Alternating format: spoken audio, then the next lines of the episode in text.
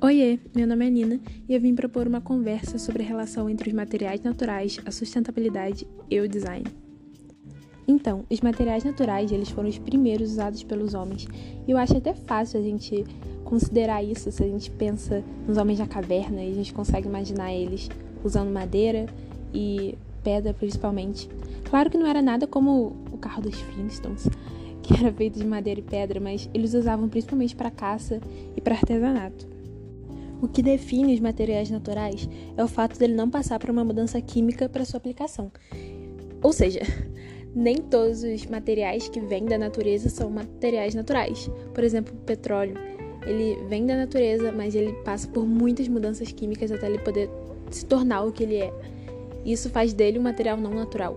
Mas o vidro, que é feito de areia, é um material natural, inorgânico. A madeira, o couro, o bambu, entre outros. E os materiais naturais, eles são sim classificados entre orgânico e inorgânico. Os orgânicos são subdivididos em animal e vegetal.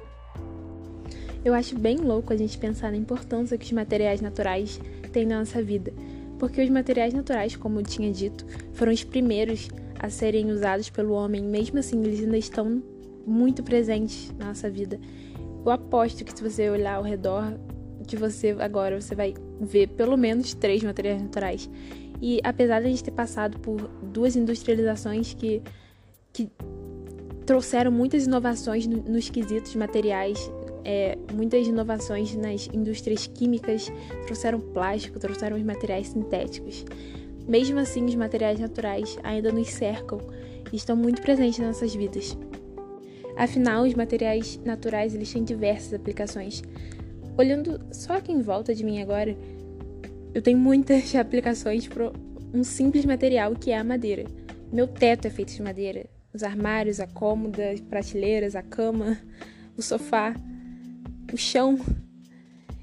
E isso porque eu tô falando só da madeira, mas olha quantos materiais naturais ainda existem: a lã, o algodão, cerâmica, argila, vidro, seda, pérola, bambu, linho, granito, sisal. Sabe, hoje em dia a pauta ambiental é muito mais falada do que ela já foi. E isso é muito importante, até porque a gente está vivendo num momento que a gente precisa assim falar dela. E a gente precisa considerar ela e precisa projetar pensando nela. Afinal, a gente vive num mundo totalmente consumista e todo esse consumo é projetado. E se os projetistas ou designers não pensarem no meio ambiental, tudo isso que está sendo projetado vai ser só mais um acúmulo, só mais um item para ser jogado no rio, nos lagos e causar toda essa poluição que hoje a gente consegue ver. Vai ser só mais uma coisa que a gente vai deixar aqui de herança no mundo para sempre, não para sempre, mas por muito tempo. Vocês já pararam para pensar que muitos dos projetos que os designers da década de 60 fizeram ainda estão aqui? E talvez esses designers mesmos não estejam mais aqui, mas eles deixaram isso de herança para o mundo. E eu, eu, nem ninguém, a gente não pode julgar, porque eram inovações da, da década. Eram inovações o plástico, a indústria química, os tecidos sintéticos.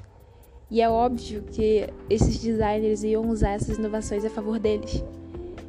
E eu acho que hoje a gente tem outras informações, a gente também tem outras inovações, a gente tem descobertas de aplicações materiais para diversas outras coisas. Então a gente hoje tem que considerar isso sim para projetar e para projetar pensando no tempo de vida dos projetos. Eu acho que isso é muito importante no meio do design. Pensar sustentável para projetar. Às vezes eu me pego pensando que às vezes só da gente ouvir a palavra natural a gente pensa que por ser natural é sustentável, por ser natural é bom. E não é bem assim, né? Os materiais naturais, como eu tinha dito no início, são naturais por eles não passarem por uma mudança química para sua aplicação, mas isso não, não faz deles sustentáveis. A sustentabilidade ela não depende apenas do material em si, ela tem a ver com muitas outras coisas, muitos, muitas outras coisas externas, como a forma que o material é aplicado, ou como ele foi extraído da natureza. Então a gente não pode ligar a palavra natural a sustentável imediatamente. A gente precisa pensar muito nisso antes. O couro, por exemplo, é um material natural, é um material orgânico animal. E ele não é um material sustentável, ele só é um material natural, sabe? E ele pode ser sim substituído por outros materiais naturais muito mais sustentáveis do que ele. Essa semana eu tive que fazer um trabalho sobre história do design, eu tinha que fazer um redesign. E eu não conseguia pensar em nada que eu queria montar no artefato que eu escolhi. Mas o artefato que eu escolhi foi projetado em 1969. Foi, como eu tinha dito antes, 1960, a década do plástico, a década das inovações da indústria química, dos materiais sintéticos.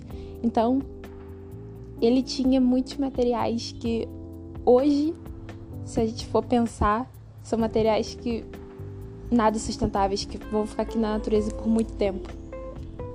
Então eu, eu imediatamente pensei em mudar, em fazer o redesign propondo a mudança nos materiais que essa poltrona, era uma poltrona, tinha.